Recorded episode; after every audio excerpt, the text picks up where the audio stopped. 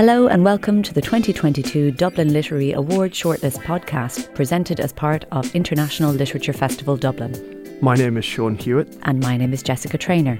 In this special podcast series, we'll explore each novel in detail as we chat exclusively to the authors and translators shortlisted for the award, the winner of which will be announced on the 23rd of May as part of International Literature Festival Dublin, which, like the award, is sponsored by Dublin City Council. Nominated by libraries around the world, the award is the world's most valuable annual prize for a single work of fiction in English or translated into English, worth 100,000 euros to the winner or winners.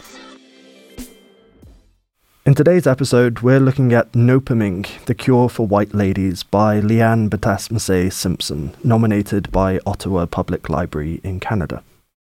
It has been a long time now since Nanatig participated in the sugar making ceremony by getting pierced. The piercings usually take place in the very first part of spring when things are starting to melt and even the bush is sloppy. The ceremony lasts a full month at least, although now it's sometimes even longer with all the stopping and starting of climate change. It was a useful ceremony for Nanatig when they were young. It required focus and commitment. It required a luxurious reliance on Nanatig's friends and neighbours who were not pierced but were supporters. They made sure Nanatig stayed hydrated by taking less water out of the soil. They caressed Nanatig's skin during the drilling. They whispered beautiful things when the sun made the sap flow hard. By midsummer, the wounds were mostly healed, and Nanatig would be fully leafed and enjoying the humidity with their comrades.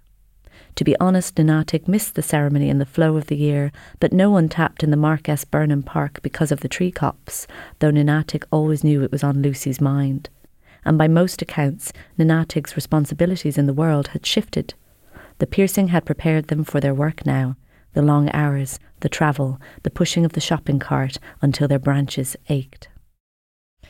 So this is such a fascinating piece, Sean. Like I, I was immediately transported while reading it into this really strange world where we have this kind of amalgam of nature and people, so that the kind of populated world of people and the natural world and the two of them colliding together. Yeah, and in some ways it's about um, a struggle to connect with a, a, sense of spirituality or ritual or ceremony in the natural world. So you get the sense of these voices speaking in the aftermath of something that's happened that you never are really told mm-hmm. about.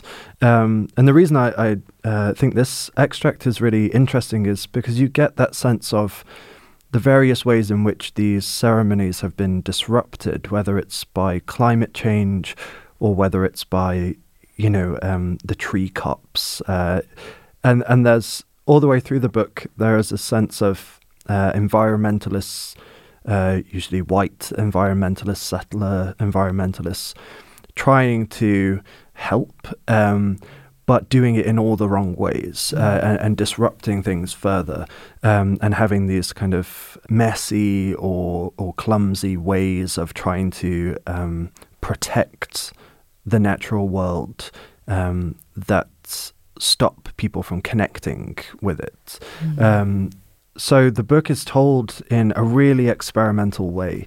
Uh, there are a number of uh, main characters, seven of them. So, Jess, as you read there, uh, you'll see at the top of the page uh, Ninatig, um, and that's your only indication that this section is about that character. And Ninatig is the maple tree. Uh, but we also have an old woman, a giant, a caribou, um, and they're all talking and, and bringing stories to uh, um, who is the central character who is lying through the book uh, frozen in ice. And these characters variously come and tell them their stories and kind of relate back happenings from this kind of liminal um, urban settler uh, world. Yeah, it's fascinating. Yeah, it's that kind of liminality and the, the, the sense of kind of bleeding through from the various different modes that I found really interesting, even in the short extract I read. The fact that we went from this kind of ceremonial uh, piercing through to shopping trolleys and carts. Um, there's a lovely sense of the two worlds, maybe not completely peacefully, but coexisting in a really fascinating way, whereby you don't have the mythic kind of siphoned off or hived off somewhere distant from day to day life in the modern world.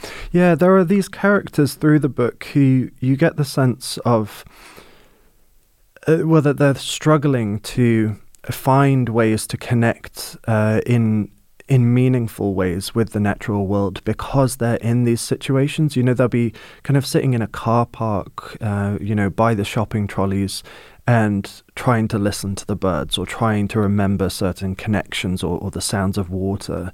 Um, so you get the sense that um, it is on this interface.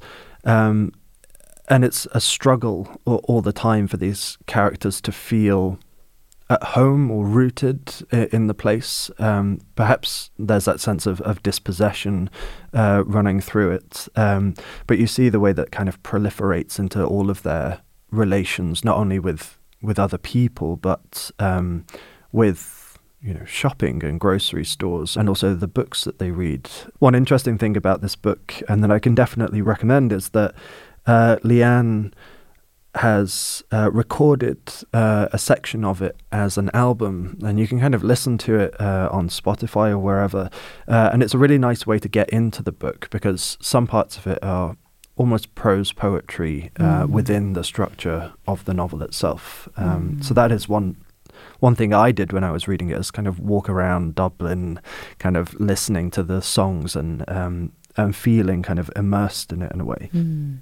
I mean, it does feel quite like David Diop's book, like an important um, reclamation as well mm. of a kind of a, a, mythos and a place in a deep time. Mm. Um, and I think even that the subtitle speaks for that, The Cure for White Ladies. Mm. You know, there is a sense of a kind of a, a, a reclaiming this very essential myth um, perhaps from from some interlopers. Uh, did that kind of come through the book? Yeah, so the book is actually written in response to another book from 1852 by Susanna Moodie, um, who's an English Canadian settler who wrote this memoir called Roughing It in the Bush. Um, and I think uh, that Nopomingas means in the bush, so it's kind of this uh, playful pushing against of of settler narratives.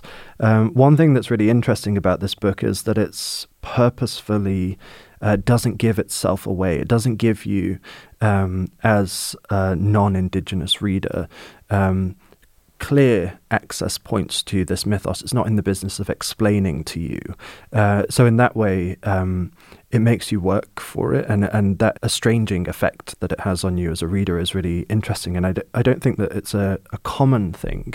Um, and to read this book is to find yourself really having to consciously engage with a culture that is not your own, uh, and it's not just handed to you. Um, so it makes you work for it, uh, which I like. Yeah, that sounds fantastic. And I'm really excited to hear Leanne speak about the book. So here is my conversation with Leanne Betasamosake Simpson about her novel Noopiming, The Cure for White Ladies. Hi, Leanne. Uh, it's really good to, to be on the line with you. Um, I've spent the past two weeks submerged in the world of Noopiming, and I'm really looking forward to talking to you about it. I'm full of questions uh, about this book. Um, I wanted to start off with the title, uh, and I believe there's a, a, sort of reference in the title that perhaps um, the Dubliners might not uh, get. Um, the title responds, if I'm right, to Susanna Moodie's 1852 memoir, Roughing It in the Bush.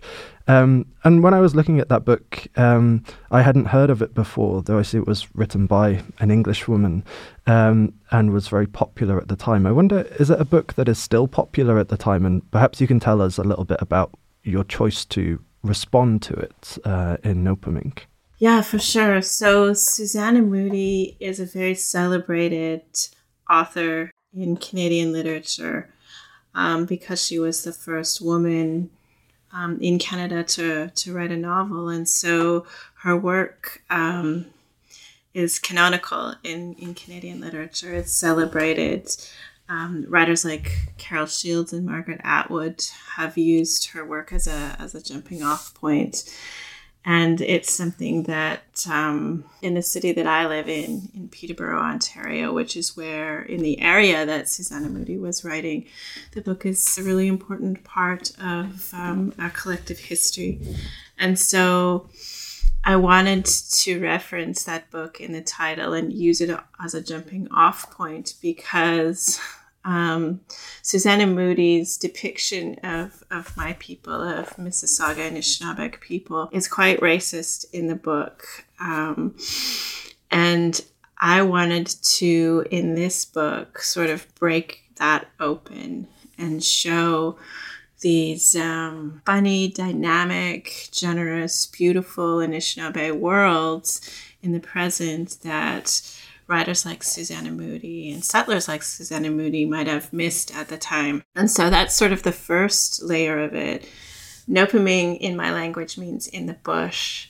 And in this project, I was thinking of, of the bush, of the forest, as a gathering site of many different forms of life, of different forms of trees, of plants, of insects, of animals, and of different nations of humans. And so I wanted to um, also sort of gestures towards this idea of, of life as this interdependent network. I, that really comes across in the structure of the book, and it's something that I was fascinated about when I was reading it. Um, there were a couple of layers uh, to this structure, and I, am sure we can spend a long time talking about just the form of the book in itself. Um, one thing I, I noticed was that in a really productive way, it unsettles readers that are unfamiliar with um, the cultural references that, that you make in the book. Um, and it was a book that I really enjoyed working with or working towards, perhaps in the way uh, that I was asked to read it and, and encounter it. Um, it has a number of, of characters, um, and perhaps you can tell us a little bit more about those. But um, there's the caribou, the maple tree, uh, the giants, uh, two humans, and then also this uh, central main character, and they all have interlinked stories, and they all uh, the the narrative moves between each of these characters. So, was that a, a conscious choice in in terms of pulling um, a, a, new sort of literary form from a cultural paradigm that was close to to you? Uh, how how did it work um, in terms of developing the structure? I set out to write something in a longer form, and I quickly came up against the structure of the novel, which is a very, I think, cherished genre that has within it embedded in it sort of a whole bunch of assumptions and, and theorizations from a Western standpoint. And I found that it really shut down my creativity. I found it very difficult to work within.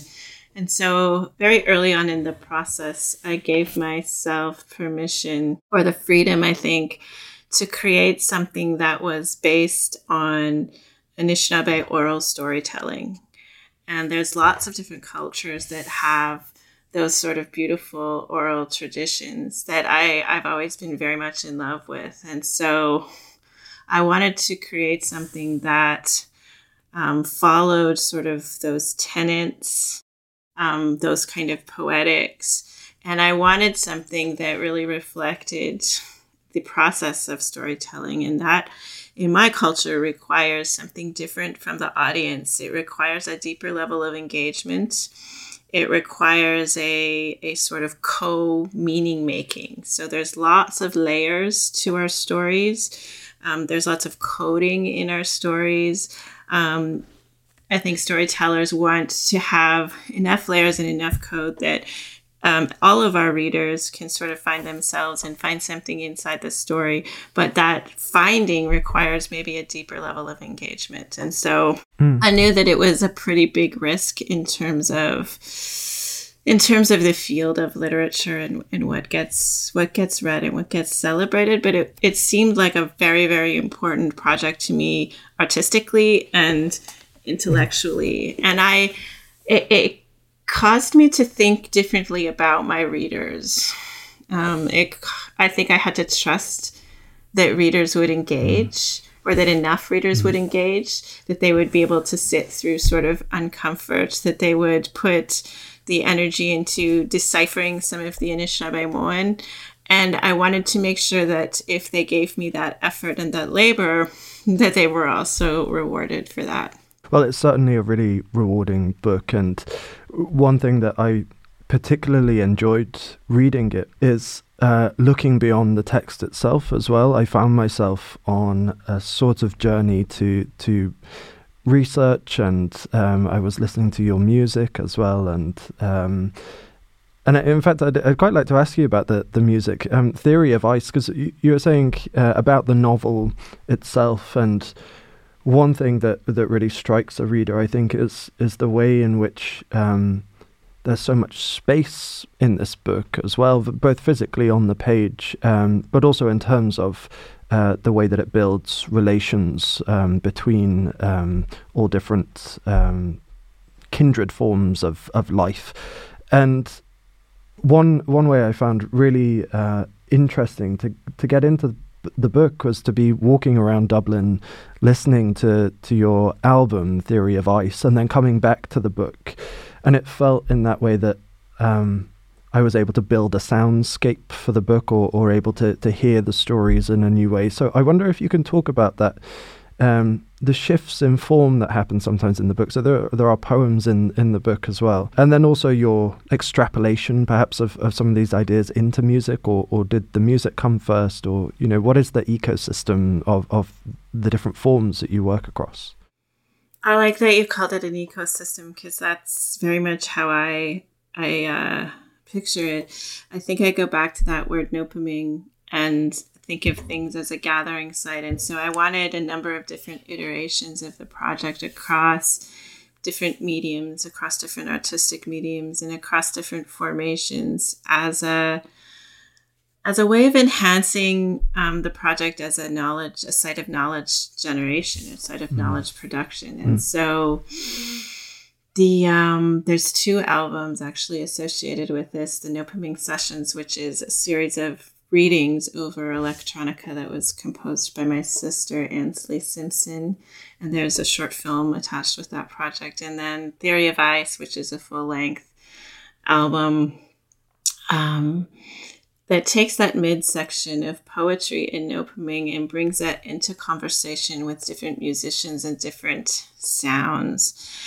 And so that project was interesting because when you're working with poetry and then bringing it into conversation with music, it necessarily changes um, poetics into lyrics. Um, so there's a, a different economy, I think, in that writing but also the the different um, instruments and the different musicians um, bring another layering of, of narrative and sound. And so the idea was that we would we would be able to perform this album live and provide sort of another layer to this gathering site. I wanted the projects to all be standalone.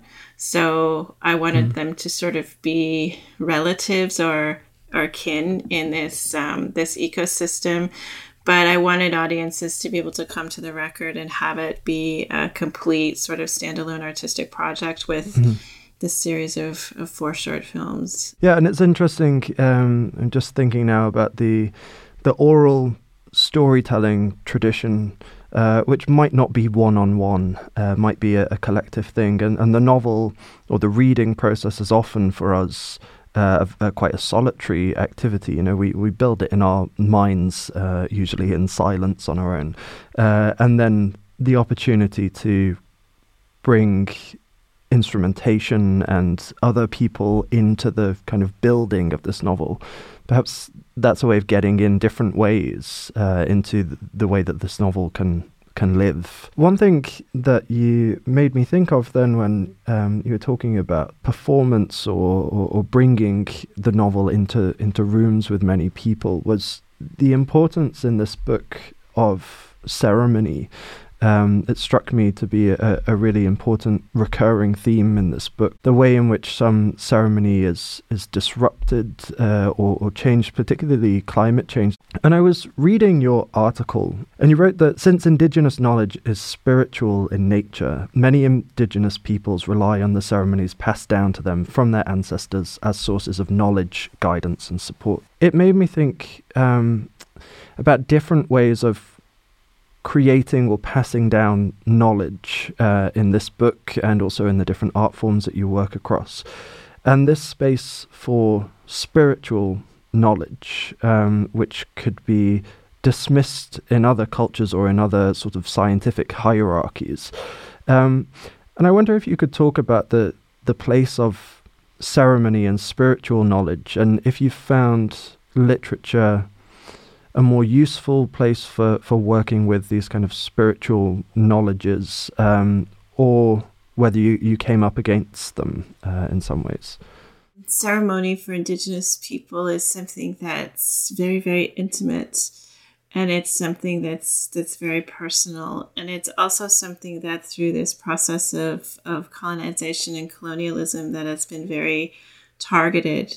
Um, by by residential schools, by um, the Indian Act, to make some of of this these cultural practices and these spiritual practices illegal for for large swaths of time in Canada. And so there's also a lot of trauma and there's also a lot of um, pain that can be associated um, with the practicing of our of our ceremonies.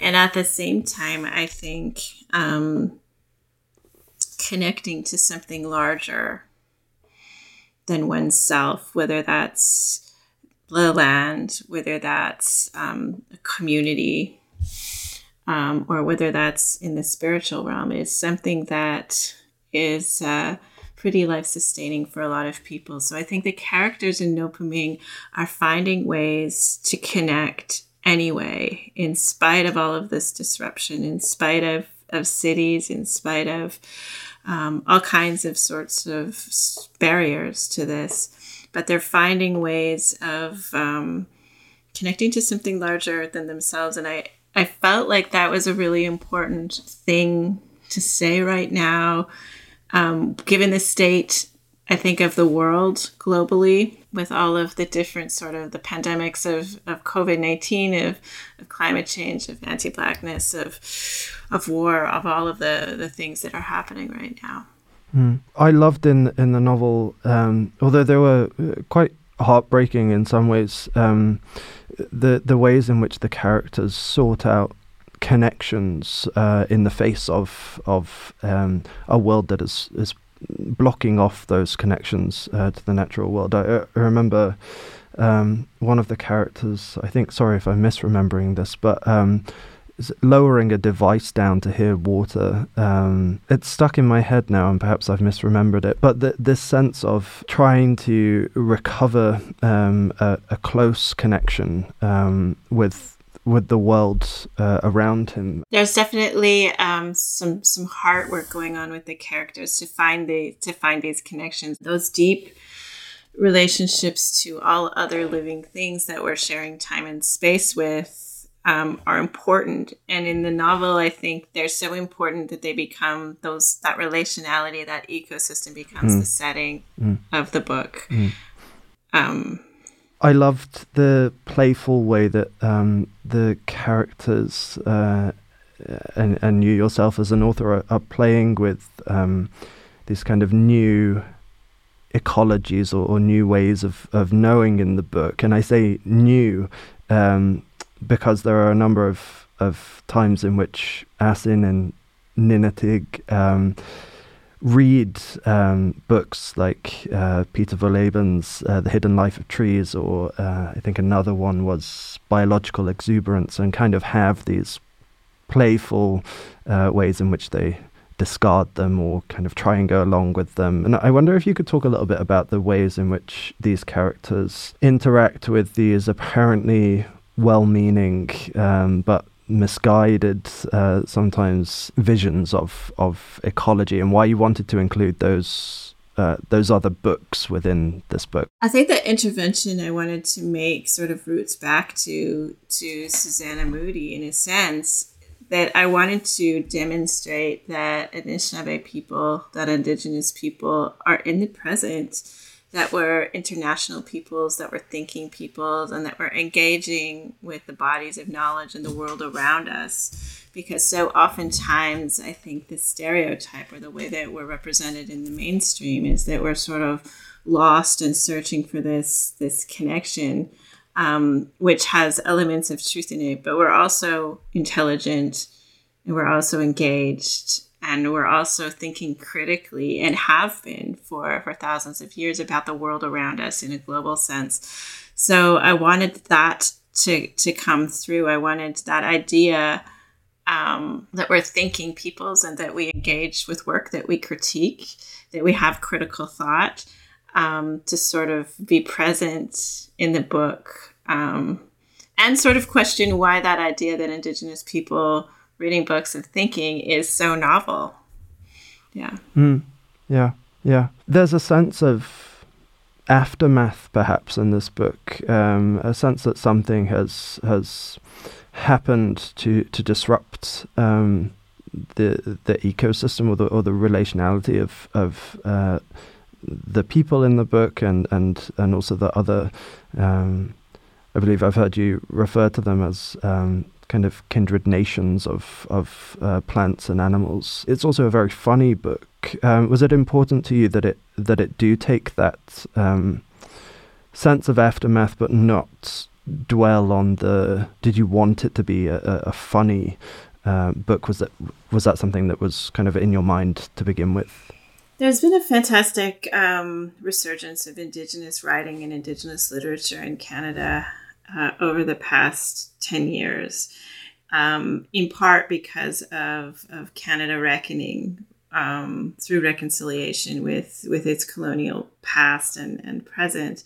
And one of the things that has happened is that there are a lot of books that are placing the trauma of colonialism front and center and while I think that, that work is important, um, in this book, I wanted to push the tragedy to the side a little bit. And I wanted to show a different side of the Indigenous community and indig- build an Indigenous world where there was joy, where there was humor, where things were complicated, and where things were taking place in the present. And so that was done um, very deliberately with the, the narrator, Mashkawaji, being frozen in the ice and relying on these other seven main characters to sort of tell the story. Um, I wanted to have a story where it wasn't tragic, that nothing really bad happens. While there's heartbreaking parts, um, there's also lots of, of laughter. And that is just a simple reflection of, of the community that I'm a part of. I wanted to reflect sort of an Anishinaabe reality.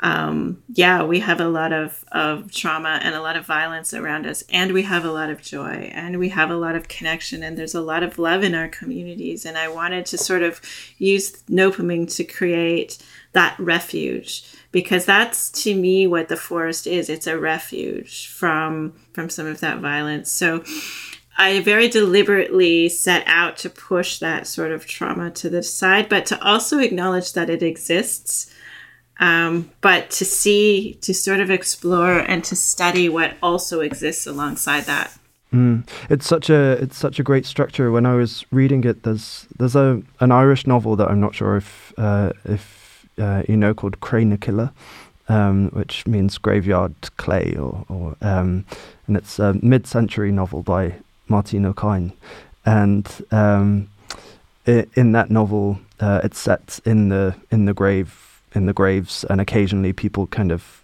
hop into a new grave and are buried, and then they start telling news from the outside world, and there's a sense of disconnection from the violence of, of war and things like that going on above, and instead you get these reports coming down. Um, it's a very different novel to yours, but uh, that sense of having, um, and again, Island having an oral um, and oral literature, um, traditionally there's a sense of storytelling and, and feedback. Uh, and the second a new person comes in, they bring a new vision of the world or new bits of information. Um, speaking of, uh, I wonder if um, because this uh, prize is uh, is sponsored um, through libraries, and um, this book was was uh, submitted by Ottawa uh, Public Library, I think. Um, I wonder if you could just close by um, reflecting on the importance of libraries, or um, you know, do you have special memories of, of libraries in your time as as a writer or as a storyteller or artist? Yeah, I mean, I think of libraries as gathering sites, as as houses of knowledge, in the same way that I, I would relate to the forest. And I think that um, libraries have always been a place of refuge for me. Sometimes I've written books there, I've taken children there, um, I've gone to engage. Um, in study, engage in the world around me uh, through these sort of quiet gathering spots that are um, often in, in busy sections of urban communities and even in, in um, tiny rooms in rural communities. So I think um, libraries are um, a really beautiful f- part of, of Canadian life, the fabric of Canadian life. And I'm grateful to libraries not just as a reader but also as a writer for the support that I, I think they, they gave me as a writer by providing office space, but also um, providing places to read and, and connect with um, with audiences. Yeah, yeah, great. I mean, this is a, a book that is feels in some way like the tip of the iceberg to me of so much research and, and knowledge um, and I would really encourage readers to to go and, and seek out your scholarship as well. And there are there are great um, talks that you've given on, on YouTube as well that I was uh, looking at, and and to listen to the music and to kind of engage in the ecology of, of this work. It's it's a really rich um, book. Uh, thank you very much for, for writing it and taking the time to, to talk to me, Leanne. Miigwech for your deep engagement with the work and for your, your patience. And I really appreciate your uh, your perspectives in this, this conversation. It's been wonderful. Thank you for listening and be sure to tune in to the other episodes as we count down to the 2022 Dublin Literary Award winner announcement. You can read this year's shortlisted titles from public libraries around Ireland or borrow them as ebooks and e audiobooks on the free BorrowBox app. Plus, you can enter to win your own copies of the six shortlisted books by entering the giveaway running now through the 17th of May on ILF Dublin's social media channels. Wherever you're listening from, we invite you to join us for the online award ceremony on Monday, the 23rd of May. You can book your free ticket at www.ilfdublin.com and browse the other fantastic events in this year's International Literature Festival Dublin programme.